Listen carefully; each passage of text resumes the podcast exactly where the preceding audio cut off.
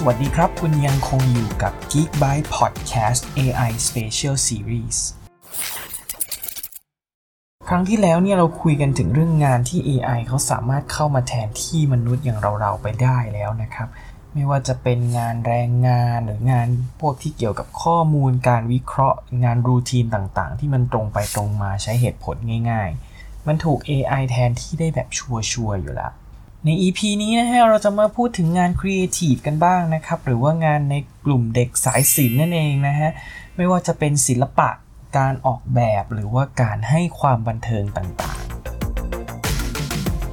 ลำพังไอ้เจ้าเทคโนโลยีที่มันไม่มี AI มาเป็นส่วนสำคัญของมันเนี่ย มันก็ disrupt วงการทางสายศิลป์ไปเยอะเหมือนกันนะฮะ มันไม่ได้เข้ามาแทนที่มนุษย์ในการสร้างสรรค์ผลงาน แต่มันเข้ามาเปลี่ยนพฤติกรรมของมนุษย์ในการเสพงาน จากที่เป็น conventional เนี่ยให้มันค่อยๆ ลดลงลดลง ปัจจุบันคนอ่านหนังสือน้อยลงครับสำนักพิมพ์หลายแห่งต้องปิดตัว เพราะไม่มีใครซื้อ ไม่ต้องพูดถึงหนังสือพิมพ์ครับ อันนี้ปิดไปหลายหัวเลยเพราะปัจจุบันเนี่ยยิ่งคนเมืองนะครับ แทบจะไม่ซื้อหนังสือพิมพ์กันแล้ว สถานีโทรทัศน์เองก็มีผลประกอบการที่ลดลงเรื่อยๆนะครับจากการเปลี่ยนแปลงของพฤติกรรมที่มันสืบเนื่องมาจากเทคโนโลยีเหมือนกัน แต่ว่าทั้งหมดนี้เป็นคนละเรื่องครับ เพราะในขณะที่เทคโนโลยีเข้ามาเปลี่ยนพฤติกรรมคนเนี่ย มันอาจจะทำให้หลายคนต้องตกงาน แต่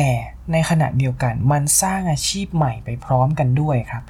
ผู้ประกอบอาชีพสื่อทั้งหลายเนี่ย เขาก็ turn ครับจากสื่อที่เป็น conventional เนี่ยให้มาเป็นสื่อออนไลน์มากขึ้น ไม่ว่าจะเป็นบล็อกเกอร์ยูทูบเบอร์อินฟลูเอนเซอร์ต่างๆนะครับเกิดนักการตลาดออนไลน์ นักเขียนการ์ตูน นักเขียนนิยายออนไลน์ขึ้นมาคำถามของเราในวันนี้ก็คือถ้าการมาของอินเทอร์เน็ต สร้างความปั่นป่วนให้กับวงการได้ขนาดนี้เนี่ยถึงแม้จะมีคนจำนวนมากเลยนะครับ ที่ยังเกาะเก้าอี้แน่นไม่หลุดออกจากงาน หรือว่าอย่างมากก็เปลี่ยนงานนิดหน่อย แต่ถ้าในอนาคตอันใกล้มีคลื่นลูกต่อไปอย่าง AI เข้ามาเนี่ยนะครับ พวกเขาจะยังอยู่ได้หรือเปล่า แล้วอาชีพสายศิลป์ที่ก่อนหน้านี้ไม่ค่อยได้รับผลกระทบอย่างพวกศิลปิน ดีไซเนอร์ สถาปนิก สไตลิสต์ จะถึงเวลาสั่นคลอนด้วยไหม บทที่ 3 ศิลปะจาก AI EP ที่แล้วผมเกริ่นไปคร่าวๆนะครับว่าปัจจุบันเนี่ย ด้วยความสงสัยเดียวกันกับที่คุณเข้ามาฟังพอดแคสต์ใน EP นี่แหละครับ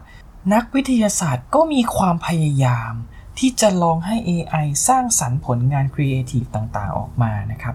เราจะไปเริ่มกันเบาๆก่อนที่งานบทกวีหรือว่า poetry ครับ Google เจ้าเก่าครับมาอีกแล้วฮะเขาสร้าง AI ที่มีชื่อว่า Poem Portraits ครับ ลองไป search ดูได้นะใน Google นะครับ Poem Portraits นะครับ มันคืออะไรฮะ มันคือโปรเจกต์ของศิลปินคนหนึ่งครับ เขาชื่อว่า S. Devlin เขาใช้ศาสตร์ของ Machine Learning ในการสอน AI ให้รู้จักการแต่งบทกวีครับ จากบทกวีกว่า 20 ล้านคำในยุคศตวรรษที่ 19 นะฮะ ประกอบกับเขาเปิดให้คนทั่วไปเนี่ย สามารถเข้าไปโดเน a คำศัพท์ครับ โดเน a คำศัพท์ให้ AI ฮะ คุณเข้าไปเนี่ย พิมพ์คำว่าอะไรก็ได้ครับ ที่มันมีความหมายในภาษาอังกฤษนะฮะ จ้า AI ก็จะแต่งบทกวีความยาว 2 บรรทัดครับ เป็นของขวัญให้คุณนี่ยแล้วก็คุณสามารถใส่รูปเซลฟี่ของตัวเองลงไปให้เกิดเป็นภาพ portrait ของตัวเองนะจะชื่อว่า poem portrait นะครับที่เป็นของคุณเองโดยเฉพาะตัวของคุณเอง AI แต่งให้คุณโดยเฉพาะนะครับ แล้วก็มีคำที่คุณโดเน a อยู่ในนั้นนะฮะแล้วถ้ายังไม่พอใจสามารถเข้าไปดูบทกวีที่เกิดจากการ คอลแลบระหว่างคุณนะฮะ แล้วก็คนทั่วโลกผ่านอัลกอริทึมของ AI ตัวนี้ได้ด้วยนะครับ นี้ไปลองเล่นกันดูได้บางคนอาจจะคิดว่าบทกวีมันง่ายเกินไปหรือเปล่า ทีนี้ลองมารู้จัก AI จิตกรกันบ้างครับ เมื่อเดือนมีนาคมที่ผ่านมาครับ มีการจัดแสดงผลงานของ AI ที่ชื่อว่า iCan ครับ A I C A N เจ้าตัวนี้เป็น AI ที่วาดภาพครับ ที่สำคัญมันไม่ได้วาดภาพเหมือนหรืออะไรนะฮะ ปกติคอมพิวเตอร์จะสร้างภาพเหมือนเนี่ย ก็ง่ายๆเนาะใช่ไหมครับ ผ่านโปรแกรมต่างๆ มี Input นิดหน่อยก็สามารถสร้างเป็นภาพเหมือนได้ พวกนั้นง่ายไปครับ มันวาดภาพที่เป็นงานศิลปะจริง ๆ ครับ ไม่รู้ในทางศิลปะเขาเรียกอะไรฮะ expressionism หรืออะไรฮะ ผมลองเข้าไปดูในเว็บไซต์เนี่ยเขาเขียนไว้น่าสนใจมากเขาบอกว่า each artwork I can makes is an answer to the question if we teach the machine about art and styles and push it to generate novel image that do not follow established styles what would it generate เออความหมายก็คือ แต่ละงานที่ไอแคนสร้างเนี่ย มันเป็นคำตอบครับ สู่คำถามที่ว่า ถ้าเราสอนให้เครื่องจักรมันรู้จักการทำงานศิลปะ แล้วเราผลักให้มันสามารถสร้างงานศิลปะที่ใหม่ๆได้เนี่ย มันจะสร้างงานอะไรขึ้นมา คุณสงสัยไหม ถ้าสงสัยนะครับลองเข้าไปดูได้เลยนะครับที่เว็บไซต์ ican.io นะครับ a i c a n .io อันนี้น่าสนใจมากนะครับ อีกเจ้าหนึ่งยิ่งกว่าโปรแกรมก็คือหุ่นยนต์ครับ หุ่นยนต์จิตกรครับ อันนี้ชื่อว่า ida ai da นะครับ อันนี้เป็นตัวเป็นตนนะฮะ มีหน้าตาสะสวยขึ้นมาเลยครับ แล้วก็มีมือมีแขนที่สามารถวาดรูปออกมาได้นะครับ ไม่ใช่แค่วาดรูปอย่างเดียวนะฮะ เธอสามารถปั้นได้ด้วยนะครับ ปั้นรูปปั้นต่างๆ เนี่ยแหละฮะ ซึ่งพื้นฐานของเธอก็ต้องมาจาก 2 อย่างอะเนาะ ทั้งการออกแบบการเคลื่อนไหวของตัวหุ่นยนต์ให้เธอสามารถขยับวาดภาพลงสีสร้างงานได้ตามที่เธอคิดนะครับ และอีกอย่างหนึ่งก็คือการออกแบบความคิดสร้างสรรค์ ซึ่งไออย่างหลังเนี่ยมันก็ตั้งอยู่บนพื้นฐานของ AI เช่นเคยครับ ถ้าคุณคิดว่ามันยังง่ายไปอีกนะฮะลองฟังนี่นะครับ นี่คือผลงานเพลงนะครับที่มีชื่อว่า Genesis Symphonic Fantasy in A minor ครับ โดยศิลปินที่ชื่อว่า AIVA ครับใช่ครับมัน AI นะครับ AIVA ครับ AIVA ย่อมาจาก Artificial Intelligence Virtual Artist ครับ งานของ AIVA คือการผลิตเพลงแบบออริจินอลเลยนะครับ มันทำทั้งซาวด์แทร็กให้กับภาพยนตร์ โฆษณาเกม หรือว่าตัวอย่างหนังต่างๆนะครับ แน่นอนครับที่สำคัญคือมันแยกไม่ออกเลยครับว่ามันคือสิ่งที่ถูกสร้างโดยความคิดสร้างสรรค์ของคอมพิวเตอร์ครับ ปัจจุบันเนี่ยกลุ่มเป้าหมายของ AIVA เนี่ยนะครับ ก็คือง่ายๆเลยก็คือคนทำหนังนะครับโปรดิวเซอร์ต่างๆ ที่ต้องการทำเพลงให้เหมาะกับโทนหรืออารมณ์ของหนังครับ โดยไม่ต้องไปเสียค่าลิขสิทธิ์ซื้อเพลงดัง ๆ มาประกอบหนังครับ ให้เจ้าตัว AI เนี่ยมันแต่งให้ได้เลยนะครับ แต่ในอนาคตเนี่ยผู้พัฒนานะครับก็อยากจะให้ i v a เนี่ยเข้าถึงทุกคนนะครับในอนาคตเนี่ย เราอาจจะบอกให้มันแต่งเพลงประจำตัวเราตามความสนใจของเรา หรือว่าแต่งเพลงจีบสาวให้เราไม่ต้องเป็นงอนักแต่งเพลงเลยก็ได้นะครับ มาถึงตอนนี้ว่าที่ศิลปินคงเริ่มหนาวหนาวร้อนๆกันแล้วนะครับ จริงๆมีเยอะนะฮะทั้ง AI นักแรปนะครับ AI นักดนตรี AI นักเขียนนิยายก็ยังมีแล้วครับ ที่ญี่ปุ่นเนี่ยหนังสือชื่อว่า The Day a Computer Writes a Novel เป็นภาษาญี่ปุ่นนะครับ ในปี 2016เนี่ยหนังสือเล่มนี้ไปหลอกกรรมการครับในงานประกวดงานเขียนที่ญี่ปุ่นมาแล้วนะฮะ เกือบจะชนะรางวัลแล้วด้วยนะครับ ทีนี้เราขยับมาที่งานประยุกต์กันบ้างครับ คุณยังจำวัดสันได้ไหมฮะ ใช่ครับวัดสันที่เคยชนะการแข่งขันตอบคำถามนั่นแหละครับ เมื่อปี 2016 ครับ วัดสันสร้าง trailer ให้กับหนังเรื่องหนึ่งครับ หนังจาก 20th Century Fox ครับ ชื่อว่า Morgan ครับ ลองไป search ดูใน YouTube นะฮะ บอกเลยว่าเช่นเคยครับ เหมือนที่ผมพูดพูดมานะครับ คุณแยกไม่ออกแล้วครับ เชื่อผม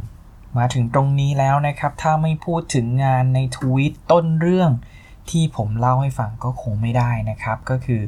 Stylist นะครับ ปัจจุบันเนี่ย เป็นที่ยอมรับกันแล้วนะครับว่า AI เข้ามามีส่วนร่วมในอุตสาหกรรมแฟชั่นอย่างมากนะครับ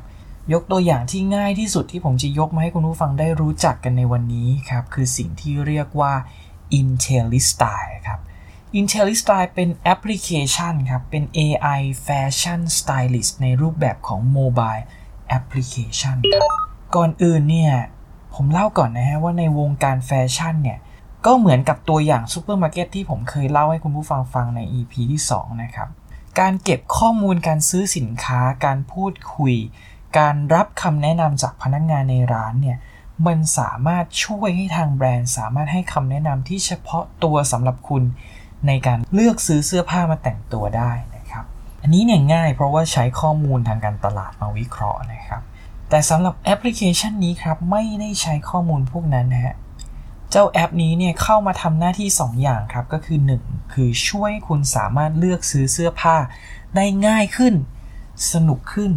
และ2ก็คือช่วยให้คุณเลือกเสื้อผ้าจากตู้เสื้อผ้าของคุณนะฮะให้เหมาะสมแล้วก็เหมาะกับตัวคุณมากขึ้นนะครับ เจ้า AI จะพิจารณาจากสไตล์ของคุณนะฮะไม่ว่าจะเป็นรูปร่างของคุณสีผิวของคุณประกอบกับเทรนด์แฟชั่นในขณะนั้นนะครับ ถ้าคุณอัปโหลดภาพของเสื้อผ้าในตู้ของคุณขึ้นไป AI ก็จะสามารถแนะนำชุดที่คุณจะใส่ในวันนั้นได้เลยนะครับ สาขาแฟชั่นเนี่ยผมไม่ได้พูดไปเรื่อยนะว่า AI เข้ามามีส่วนร่วมมาก ๆ จริง ๆ นะครับ ถ้าคุณไม่เชื่อนะฮะผมจะพาคุณไปรู้จักสิ่งที่เรียกว่า Data Grid ครับ Data Grid เป็น AI สัญชาติญี่ปุ่นครับ ง่าย ๆ เลยนะ มันสามารถ generate นางแบบได้ครับ เออ ตั้งแต่หัวจรดเท้านะฮะในรูปของ 3 มิตินะครับ มันสามารถสร้างนายแบบนางแบบ แล้วใส่เสื้อผ้าที่เราต้องการโพสท่าต่างๆ ได้ตามที่เราต้องการครับ งานเนี้ยฮะตกงานกันตั้งแต่นายแบบนางแบบช่างภาพช่างแต่งหน้า เรียกได้ว่ายกกองถ่ายกันเลยทีเดียวครับ มันยังมีอาชีพอีกมากมายนะครับที่ AI ในปัจจุบันเข้ามาทำงานแทนที่ได้แล้วนะครับ ตั้งแต่ระดับง่ายๆนะครับ AI เป็นบรรณารักษ์ AI เป็น Reception เป็นแคชเชียร์เป็นคนพิสูจน์อักษร เป็นนักวิเคราะห์การตลาดเป็นนักโฆษณา เป็น call center แก้ปัญหานะครับ มันสามารถแก้ไขปัญหาคอมพิวเตอร์แก้ปัญหามือถือของคุณได้อยู่แล้วนะครับทำบัญชีได้แล้วแนะนำการลงทุนได้แล้วขายประกันได้แล้วขับรถได้แล้วส่งของตามบ้านได้อีกนะครับ เป็นรอปภก็ได้ เชื่อไหมครับ มันสามารถเตะฟุตบอลได้แล้วนะครับ วันหนึ่งเราคงได้เห็น AI เตะบอลกับคนนะครับไม่แน่ใจว่ามันจะชนะเราได้หรือเปล่านะครับ ทีนี้เนี่ย เราน่าจะพอเห็นภาพกันแล้วนะครับว่าหลาย ๆ อาชีพนะครับแม้กระทั่งอาชีพในสายศิลป์เองที่ต้องอาศัยความคิดสร้างสรรค์เนี่ยก็สามารถถูกแทนที่ได้ด้วย AI ได้ทั้งนั้นครับ ทีนี้น่าจะพอเห็นภาพกันแล้วนะครับว่าหลาย ๆ อาชีพเนี่ยแม้กระทั่งอาชีพสายศิลป์เองนะครับที่ต้องอาศัยความคิดสร้างสรรค์ ก็สามารถถูกแทนที่ด้วย AI ได้ทั้งนั้นครับ ทั้งหมดนี้ก็เพราะว่าสมองของคนเราเนี่ยมันมีหลักการทำงานที่เป็นวิทยาศาสตร์ครับ ตัวผมเองก็เชื่อว่ายิ่งการศึกษาทางประสาทวิทยา ทางเทคโนโลยีคอมพิวเตอร์เนี่ยก้าวไปพร้อมกันไกลเท่าไหร่นะครับ AI ก็ยิ่งเข้าใกล้ความเป็นมนุษย์มากเท่านั้นครับ ไม่ว่าจะเป็นสายวิทย์หรือสายศิลป์นะฮะมันก็ล้วนเกิดจากสมองอันซับซ้อนของมนุษย์นี้ทั้งนั้นนะครับ มันก็เลยไม่ยากเลยฮะที่ AI จะเข้ามาแทนที่พวกเราในการทำงานต่างๆ เพราะมันจะทั้งเก่งและที่สำคัญครับ ราคาถูกกว่าคนครับ พอฟังถึงตรงนี้เนี่ยคุณผู้ฟังก็อาจจะเริ่มสงสัยแล้วนะฮะว่า แล้วจะทำยังไงในเมื่อคนมันมีเท่าเดิมแต่งานที่มีให้ทำมันลดลง เราจะอยู่รอดในสังคมแบบนี้ได้ยังไงครับ มาหาคำตอบกันใน EP หน้านะฮะสำหรับวันนี้นะครับ Geek Byte Podcast ก็ขอลาไปเท่านี้ก่อนนะครับ ถ้าชอบก็สามารถกด subscribe นะครับ แล้วก็แชร์ไปให้เพื่อนๆได้ฟังกันด้วยนะครับ เหมือนเดิมนะ ข้อมูลตรงไหนผิดพลาดหรือว่าถ้าอยากจะมาแชร์ความรู้กันก็คอมเมนต์กันเข้ามาได้เลยนะครับ จะรออ่านนะครับ แล้วก็เจอกัน EP หน้านะฮะบ๊ายบายครับ